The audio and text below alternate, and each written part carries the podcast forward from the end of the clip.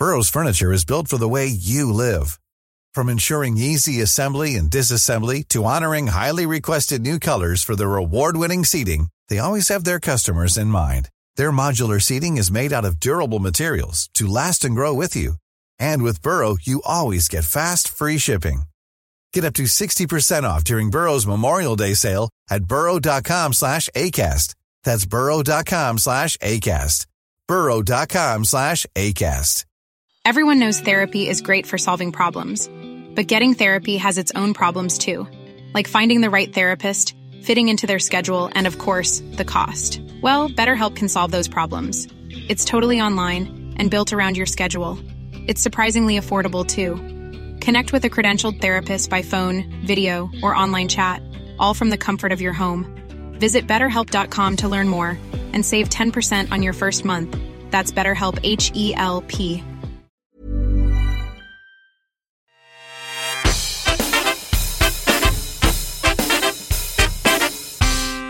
Hello and welcome to Black British Lives Matter, the podcast. I'm Lenny Henry. And I'm Marcus Ryder. This is the podcast where we explore why and how Black British Lives matter, acknowledging and dealing with the racism we face, but wanting to go far deeper than that.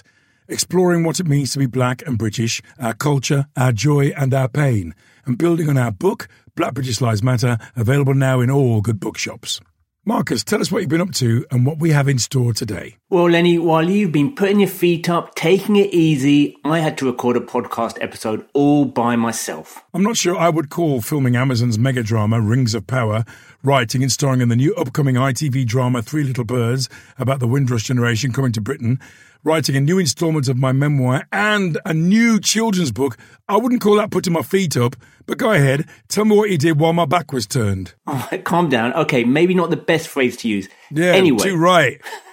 anyway, I recorded an amazing episode on black British disabled people's lives matter. Not having an essay on disability in our book Black British Lives Matter was one of my biggest regrets, but hopefully we can include one in the second edition. Hint, hint, Faber publishers who are listening to this.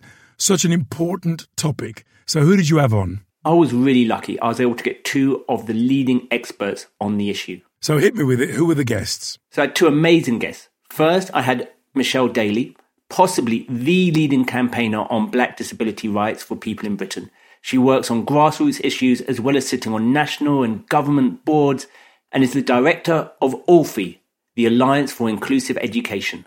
Okay, she sounds pretty amazing. Who else did you have? My second guest was Katouche Goll. Katouche graduated in 2019 and in 2020 was instrumental in making sure that the Black Lives Matter protests that swept the UK following the murder of George Floyd included the needs and concerns of black disabled people. She is truly inspiring. All right, sounds like you've done good. So let's have a listen to what you talked about.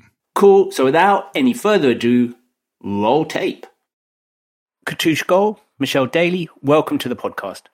As you know, the name of Lenny and my book and this podcast is Black British Lives Matter. I want to start by asking you both the most simple of questions. Why does black British disability matter? Interesting question, Marcus. Um, I should also say thank you for inviting us to be part of the podcast. Um, I think, in simple way of answering the question, why does I would actually rephrase it actually. Why does black disabled people's lives matter? And I can explain later later why I say it that way rather than black disability lives matter. First and foremost is often we talk about the lives and experiences of disabled people. We take a homogenous position as if disabled people are an it. And what that does is erases our different experiences, our different lifestyles, and our different identities. And for disabled people who are black, who have different identities, that is quite dangerous.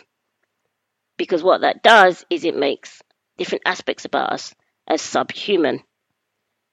For myself, as a black disabled woman, it's important that I feel that I belong to the community. It's important that I'm recognized within the community and the struggles that we've experienced. But also, it's important to recognize black disabled people played a role in our emancipation and liberation. I know we're still struggling, but it's important to recognize that we are part of that. And we can pick up on some of these bits, I guess, later as we develop in the conversation. But the main thing is about recognizing that we are part of the community and that we share in those struggles. And when we don't recognize the experiences of black disabled people's lives, is we then make assumptions that the experiences and lives of black disabled people are being met by the white communities. And we know that's not true because if non disabled people, our black non disabled community is struggling and experiencing racism, what would then mean that we as black disabled people are not experiencing racism? So, Katouche, I'm going to ask you the same question, but I'm going to take Michelle's lead and change it up a little bit then. So, why do black disabled people's, black British disabled people's lives matter? How, what would be the best way for you to answer that? Well, Marcus, I think that similar to what Michelle said, there is, I think one of the greatest things about being black is that it's not a singular experience. It's heterogeneous, it's complex. And being disabled belongs within those complexities just as much as the other identities. I also think that the way that intersectionality works, the way that different identities compound themselves to create different experiences, has to be recognized as fully as possible. Otherwise, we won't be able to have a stronger community with better liberation. If you don't prioritize people that experience the full breadth of anti blackness, you will always do a disservice to the community because there is so much in our experiences that we have to offer in perspective. And the overlap between disability and blackness as social constructs is really fascinating to see how they inform each other. And it's something that everybody can benefit from understanding. Okay, I so there's a little few things I want to unpack there. And one is my mother asked me just the other day, even though I talk to her all the time, obviously, as to what is intersectionality. You know, and I, I just assumed that people know, but we shouldn't assume these things. So, Katouche, what do you mean by intersectionality? Um, well, the term was coined and thought up by Kimberlé Crenshaw, who's a prolific feminist. And to summarize, I would say it speaks to the idea that human beings were not just one thing at a time. Our identities kind of layer together to create different lived experiences. In my case, similar to Michelle, I'm a black disabled woman. You say I'm, I'm a young person. I have this occupation. I come from this background. All of these different things build and create varying levels of privilege or oppression. So it's to say that two things can be true at once. You can experience one form of barrier or discrimination due to one aspect of your identity, but you can also have an advantageous position over others due to another identity. And it makes sure that we don't forget these these overlaps because then it becomes, you know, a bit rigid our understanding of how we can support people through these things and dismantle injustices. Um, for instance, if you are a black man, for example, whilst you may experience racial discrimination for being a black man, being black, sorry, being a man may give you an advantageous position over women in a lot of other areas of society, depending on. So I think that's just kind of a broad summary of intersectionality. Yeah, just to add to the um, point that Katouche made, and I think Katouche articulated quite well, and it's also important that we do recognise it come it was coined by Kimberlé William Crenshaw, who is a black feminist. And I think that's also important because when we look at the experience of black women, it's about recognizing that our journey and struggle is very different and very distinct. Um, so if you look at our experiences as disabled black women, um, I would take a slight different approach from where uh, Katouche is saying about it being laid. I'd more say that it comes together and it, it, it tends to crash into one, if that's the best way of explaining.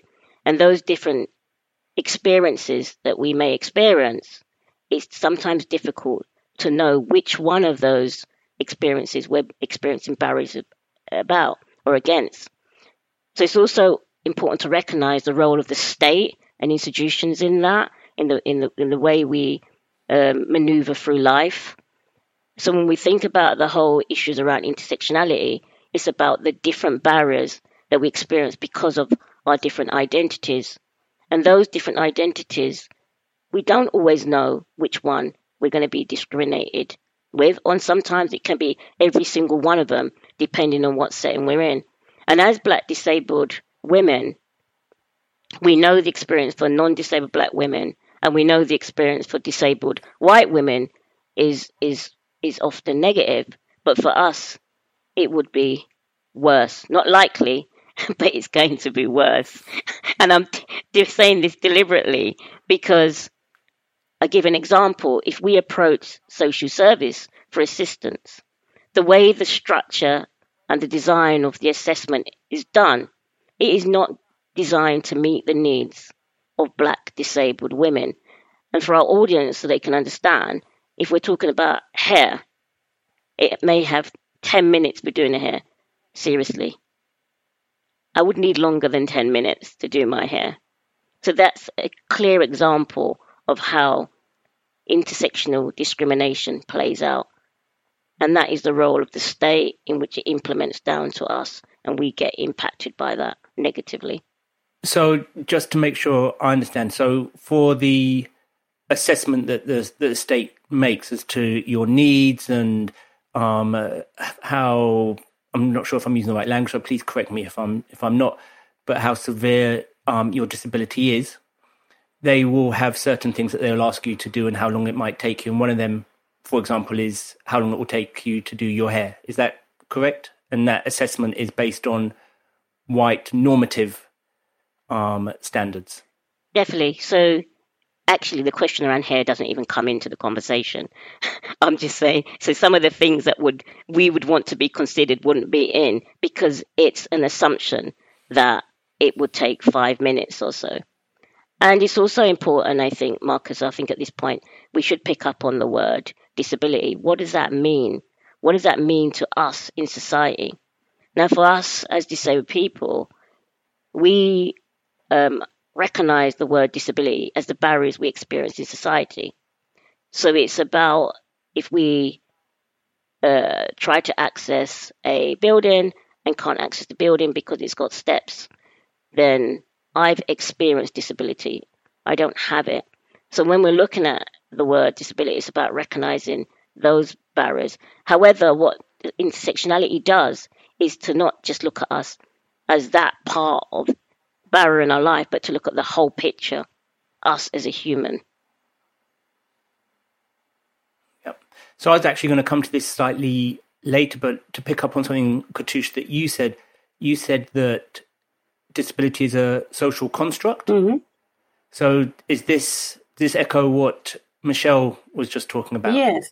With regards to it being a social construct, can you explain that? yes, bit? exactly that. Um, so having an impairment some form of medical diagnosis or condition, whether that's, I don't know, um, MS or spina bifida or um, a visual impairment. These are various things that are not a part of the natural spectrum of human life in the way that gender or race is, but the condition of being disabled is socially imposed through barriers in society, whether those are environmental barriers and the structure, the lay of the land, urban planning, whether that's attitudinal barriers, stigma, you know, bigoted attitudes.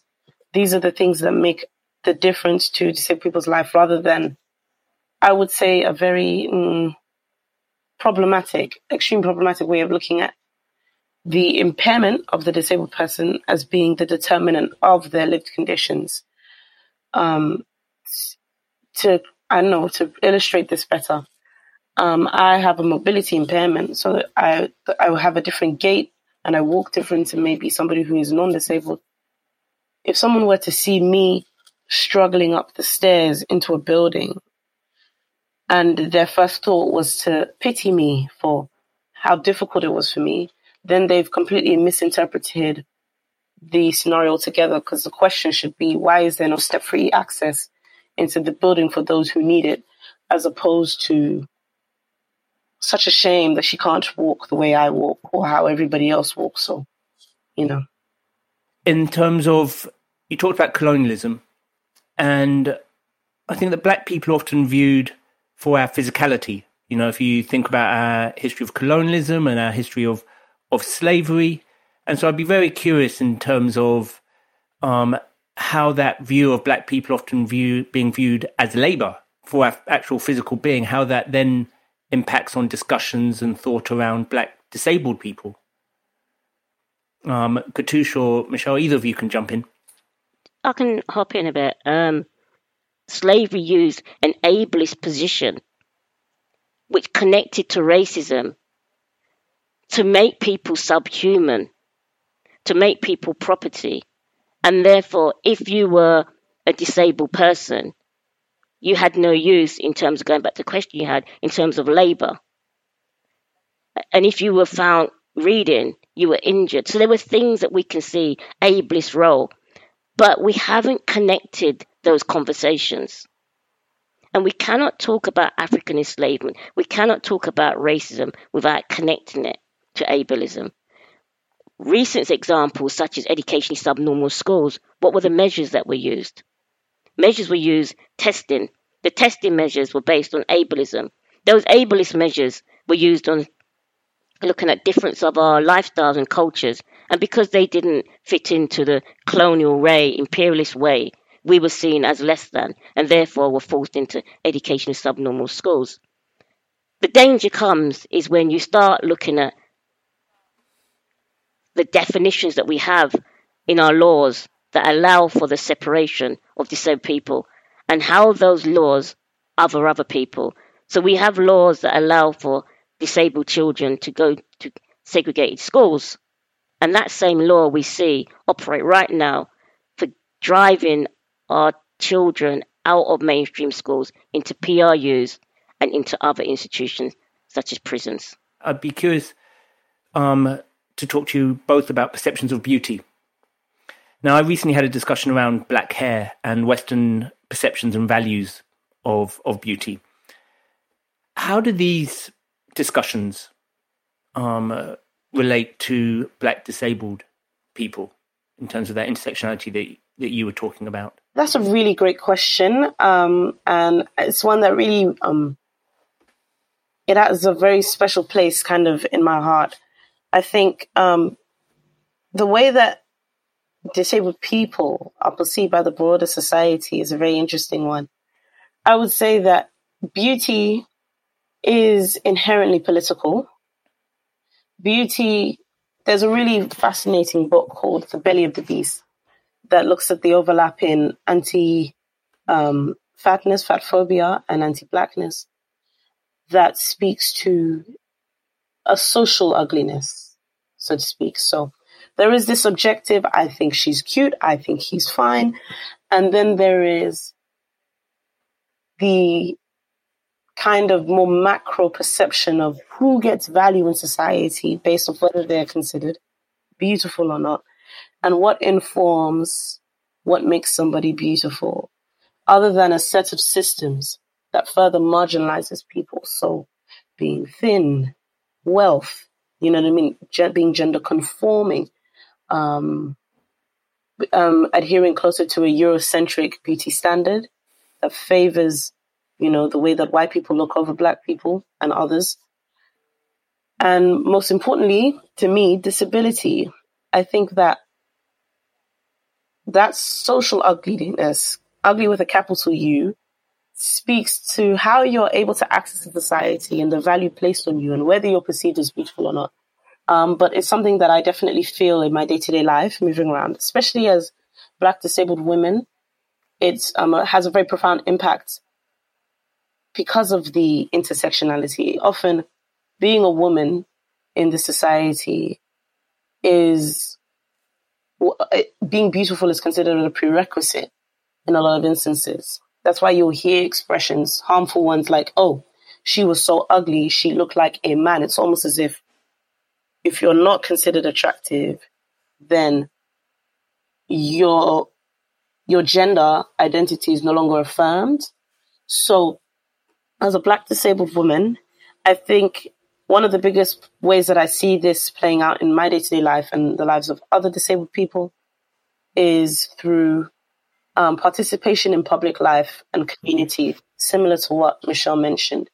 Um, in the States, um, during the late 1800s and early 1900s, to name, they had a set of laws called the Ugly Laws um, that are, it's a fascinating thing to go and like read more about, that basically speaks to controlling the movement of disabled people in public life so as to not upset the non disabled masses. So there were limitations to how they could access the public based off the fact that they were considered ugly or kind of a depressed caste, if you will, away from society. It also included homeless people and other groups, but this was these were a set of laws that targeted disabled people. But to bring it back to the contemporary space, it's a lot more subtle, but it's still very much visible, even though we are in the UK. I had an experience a week ago where I was disabled people like myself, namely black disabled people at a festival, were completely segregated from the rest of the attendees and were forced out of participating and receiving adequate service. But then there was an instance where another attendee who was disabled but did not have a visible impairment, who was a white woman, was able to circumvent this segregation, even though they also had access to the poor facilities we had and were able to get to the front. And even when you look at imagery and how we kind of advertise the public space, if there is a disabled person there, you know, if they put a token the wheelchair user, they're typically, typically white and typically a man. And it's almost as if that's the digestible way to be disabled. But in the case of people like Michelle and myself, there are too many conflicting identities that disrupt, um, you could say, people's sensibilities and bigoted ideas about what makes somebody beautiful and therefore worthy of humanity and respect and dignity. Michelle, perceptions of beauty and um, disability. Definitely, I think um, what Katouche said, I can mirror. And I think many of us in our community will mirror those points. And I think it's one of these issues that really is harmful. And it's harmful in many ways because it creates a lot of isolation for many of us because of the perception of beauty also impacts on how our friendships are formed, on how relationships are formed. And it creates a lot of yeah, questioning. So, for example, if there is non disabled people having friendships with people like myself and Katouche, it'd be questioned about the value of that friendship. And that goes back to the idea around beauty and the ideal type of friendships you should have. And also, when you're socializing at events, and when I mean events, our community events, you definitely are aware of your difference in the space. So the whole issue around beauty plays out in many ways. So, for example, a friend of mine said to me once, someone said, um, said to them, "Are you in a relationship? Do you have kids?" So they said, "No." They're a they're a black disabled woman as well, and they said no, and they said, "Oh, you must be either ugly or disabled." So we can we know these things are happening because we hear it, we experience it. And this is the damage and harm of colonialism, ableism, and racism. Ryan Reynolds here from Mint Mobile. With the price of just about everything going up during inflation, we thought we'd bring our prices down. So to help us, we brought in a reverse auctioneer, which is apparently a thing. Mint Mobile unlimited premium wireless. Ready to get 30, 30, bit to get 30, bit to get 20, 20, 20, bit to get 20, 20, bit to get 15, 15, 15, 15 just 15 bucks a month. So, Give it a try at mintmobile.com/switch. slash $45 up front for 3 months plus taxes and fees. Promo rate for new customers for limited time. Unlimited more than 40 gigabytes per month slows. Full terms at mintmobile.com. Everyone knows therapy is great for solving problems, but getting therapy has its own problems too, like finding the right therapist, fitting into their schedule, and of course, the cost. Well, BetterHelp can solve those problems. It's totally online and built around your schedule. It's surprisingly affordable too. Connect with a credentialed therapist by phone, video, or online chat, all from the comfort of your home. Visit betterhelp.com to learn more and save 10% on your first month. That's BetterHelp, H E L P. Spring is my favorite time to start a new workout routine. With the weather warming up, it feels easier to get into the rhythm of things. Whether you have 20 minutes or an hour for a Pilates class or outdoor guided walk, Peloton has everything you need to help you get going. Get a head start on summer with Peloton at onepeloton.com. Hiring for your small business? If you're not looking for professionals on LinkedIn, you're looking in the wrong place. That's like looking for your car keys in a fish tank. LinkedIn helps you hire professionals you can't find anywhere else, even those who aren't actively searching for a new job but might be open to the perfect role. In a given month, over 70% of LinkedIn users don't even visit other leading job sites. So start looking in the right place. With LinkedIn, you can hire professionals like a professional. Post your free job on linkedin.com slash people today. Now, Katouche, you mentioned something which was piqued my, my interest. You, you were talking about that a white disabled person in a wheelchair is the quote unquote acceptable face of, of disability. So I'd be curious to explore that a bit more about what is the acceptable face of disability and what is not the acceptable face of disability. I've I've had this discussion around the Paralympics, for example.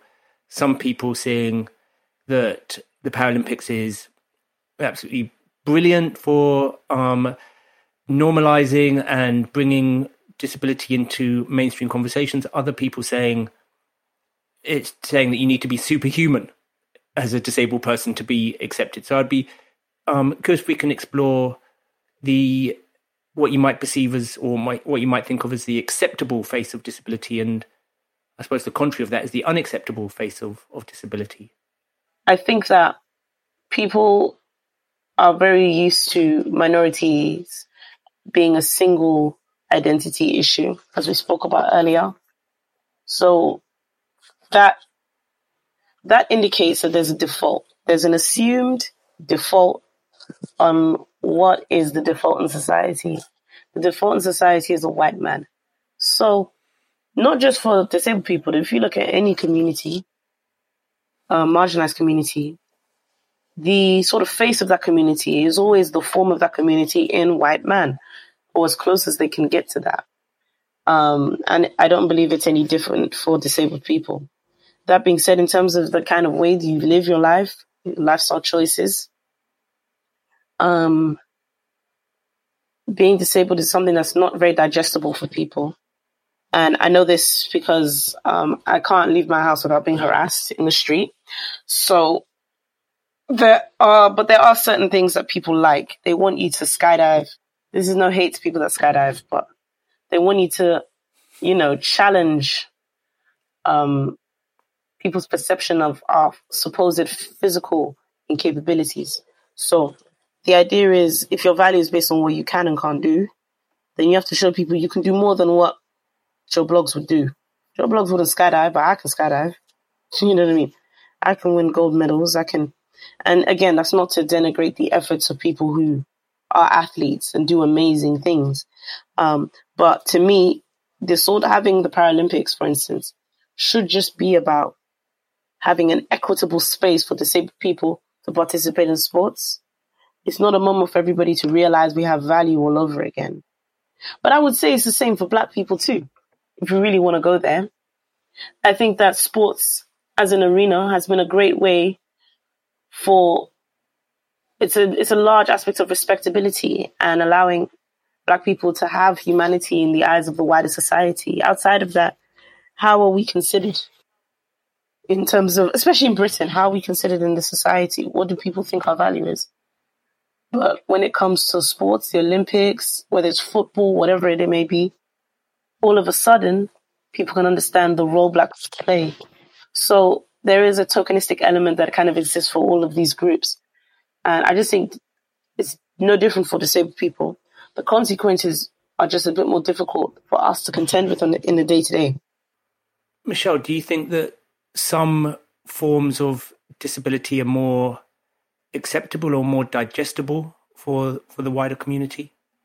I just want to go back on the point around the Paralympics before I answer your question. Are you okay with that? Please do. Yeah, so of course. Yeah. So there's a point that Katouche's made and you made. It's around the Paralympics, and I think we can see in the Paralympics the disparity in terms of racism and around global wealth, in terms of the sport people from global majority country take part in. And it's it's something that I often, when I watch the Paralympic, am thinking, oh, why are we not talking about this much more? When you can see, for example, countries where you've got, you know, I'm not, I'm not very good at sport, the greatest runners in the in the Olympics, and then in the Paralympics, those areas you may not see the same, the same, and it's and it's particularly in the sports where equipment is required to take part. So I don't want to elaborate a lot on that, but it's a point for us to think about. So this isn't just about sport, it's about recognizing the racism in the games between but it's also also about recognizing the issues around imperialism, what it done to countries and the colonialism of that because the we can see clearly, and I think the Paralympics is a clear area where you can see those issues. And I urge you, Marcus, to go back and have a look on YouTube for you to spot these differences.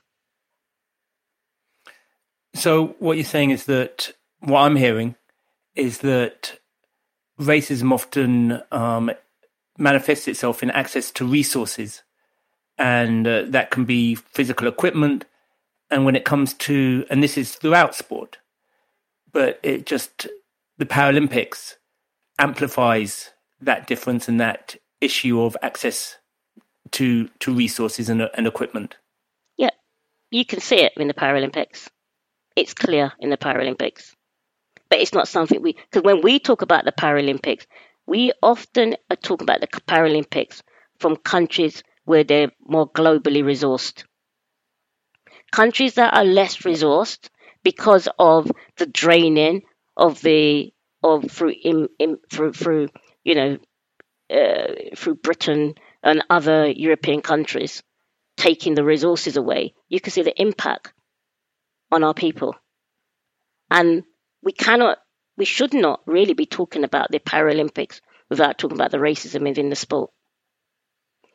So, that, Yep. So I just want to pick that up because I think it's important that we raise all these issues that we're on this conversation. And now, having said that, I've forgotten what your question was to me. well, it's okay. Um, I'd like to move on. You you mentioned education, um, and I said I was going to come back to it. And I know that yourself, Michelle, and, and Katouche, you've both campaigned and worked around um, issues of inclusive education. So, as you brought it up first, um, Michelle, bring it. I'll ask you first. Um, what? How does education differ when it comes to for Black British disabled people? And tell me a little bit about your work. Yeah, so I am uh, the director for the Alliance for Inclusive Education, which has been in existence for over thirty years, and I haven't been working there for that time, not for that long. Um, but uh, the the organisation campaigns for the ultimate end of segregated education. And I think generally it's important that we have an understanding, and I mentioned it earlier in our conversation around the laws that are in place that are that are in place that allow for people like myself and Katouche and others to be segregated. So just that law in itself means, and we can see it, means that it can be used in ways to drive our black disabled children out of mainstream schools.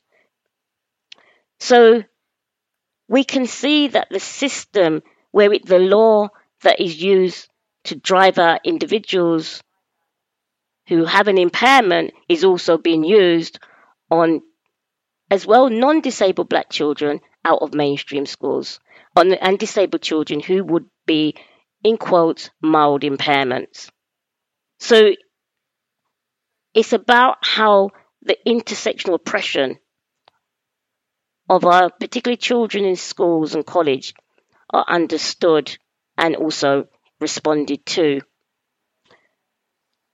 So until we, I think, as a society, recognize that education is an important part of social justice, I think it's always going to be seen as acceptable to remove and separate and disconnect disabled all disabled individuals into different schools that is not part of the, the ordinary experiences.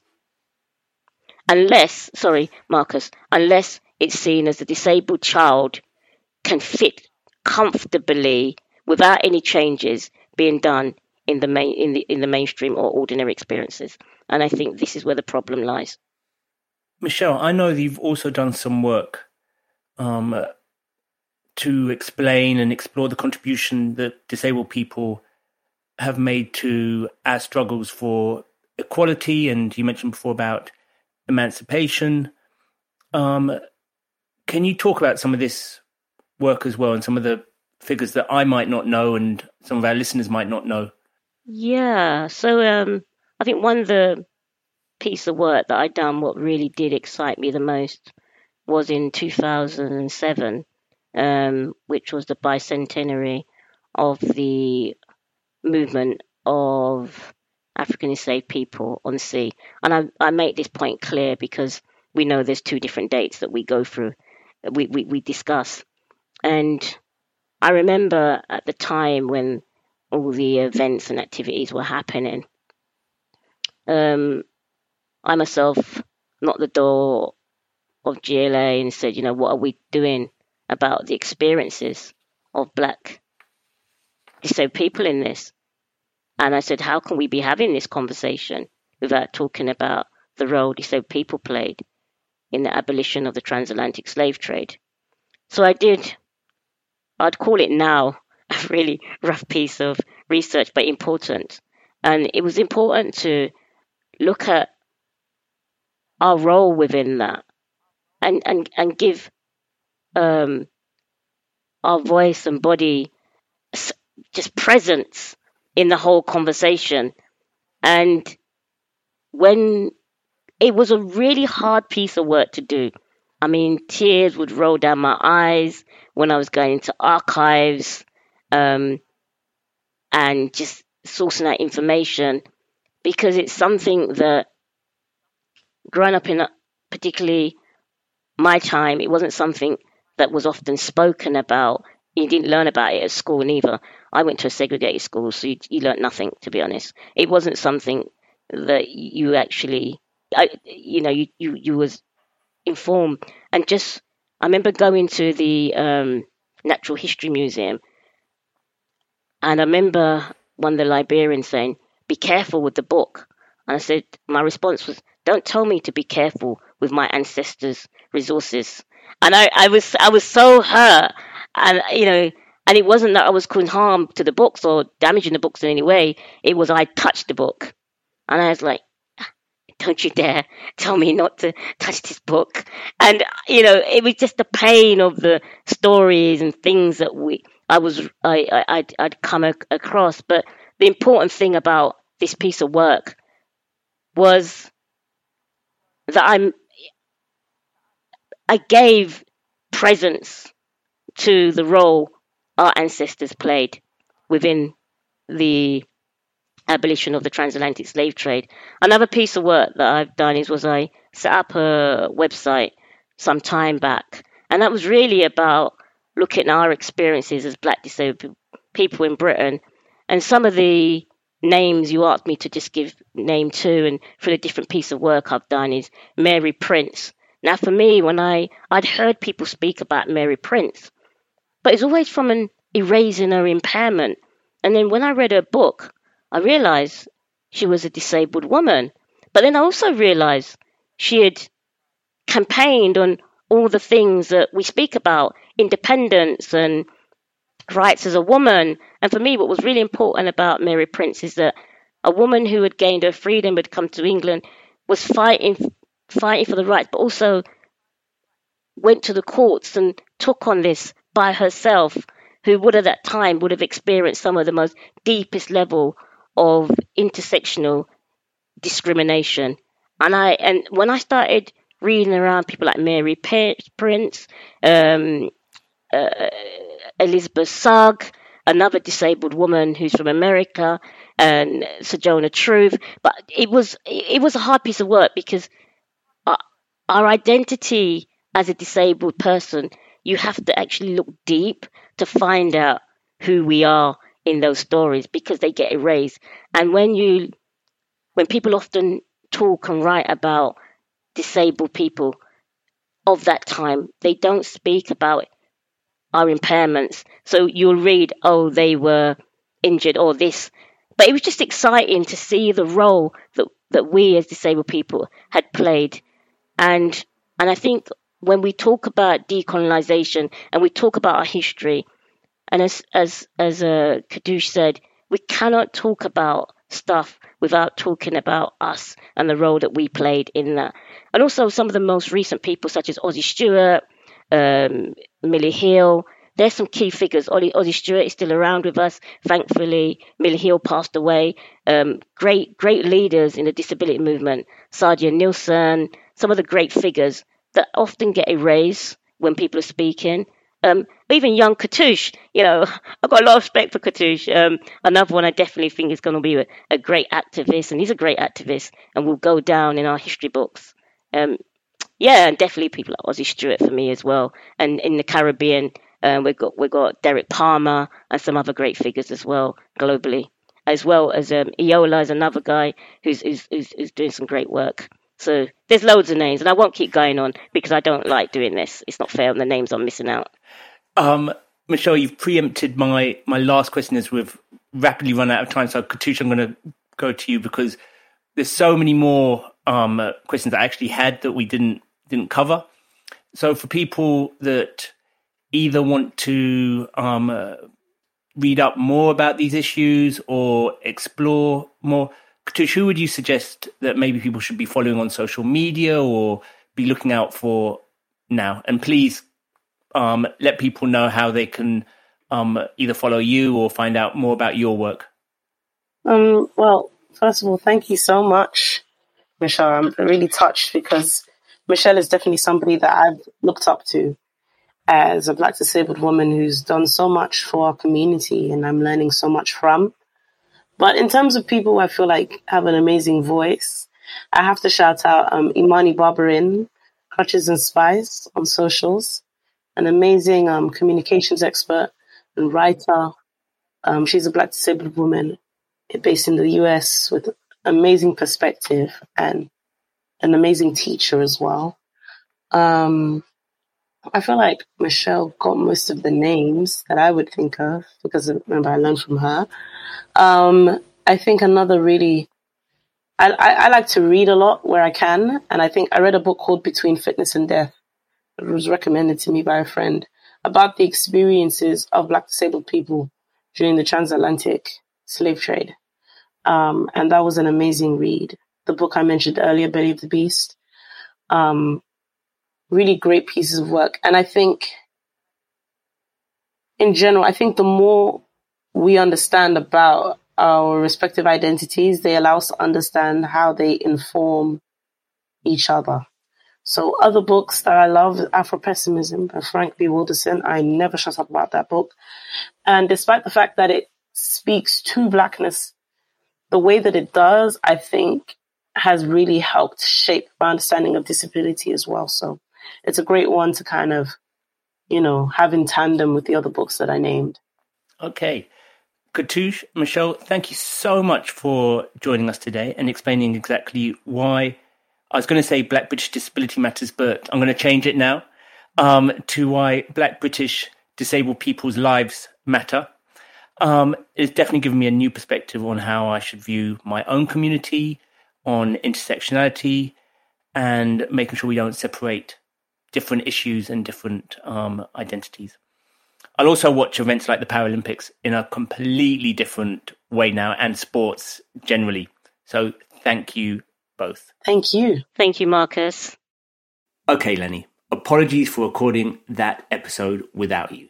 but you have to admit that was pretty interesting, right? Right, like I said at the start, I'm now more convinced than ever that we need an essay on Black British disabled people's lives matter if we ever do a second book of Black British Lives Matter. As the kids say, 100. I honestly worry about you, Marcus, and please never try to use any slang ever again. Capiche?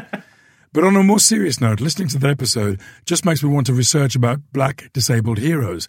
And I'd never put two and two together that so many of our black heroes who fought against slavery and colonialism were disabled.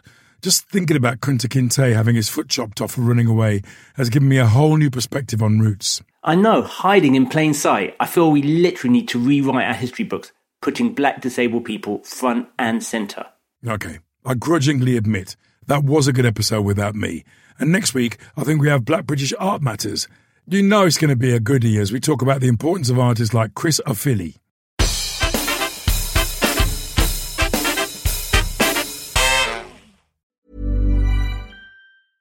Hey, folks, I'm Marc Maron from the WTF Podcast, and this episode is brought to you by Kleenex Ultra Soft Tissues, your ally to help tackle your allergy symptoms this season. I love the change of seasons, but nobody loves pollen and all those other things floating in the air that make you sneeze during this nice weather. Kleenex Ultra Soft Tissues are hypoallergenic and allergist approved, so fight back against watery eyes and runny noses without worrying about irritating your skin. For this allergy season, grab Kleenex and face allergies head on.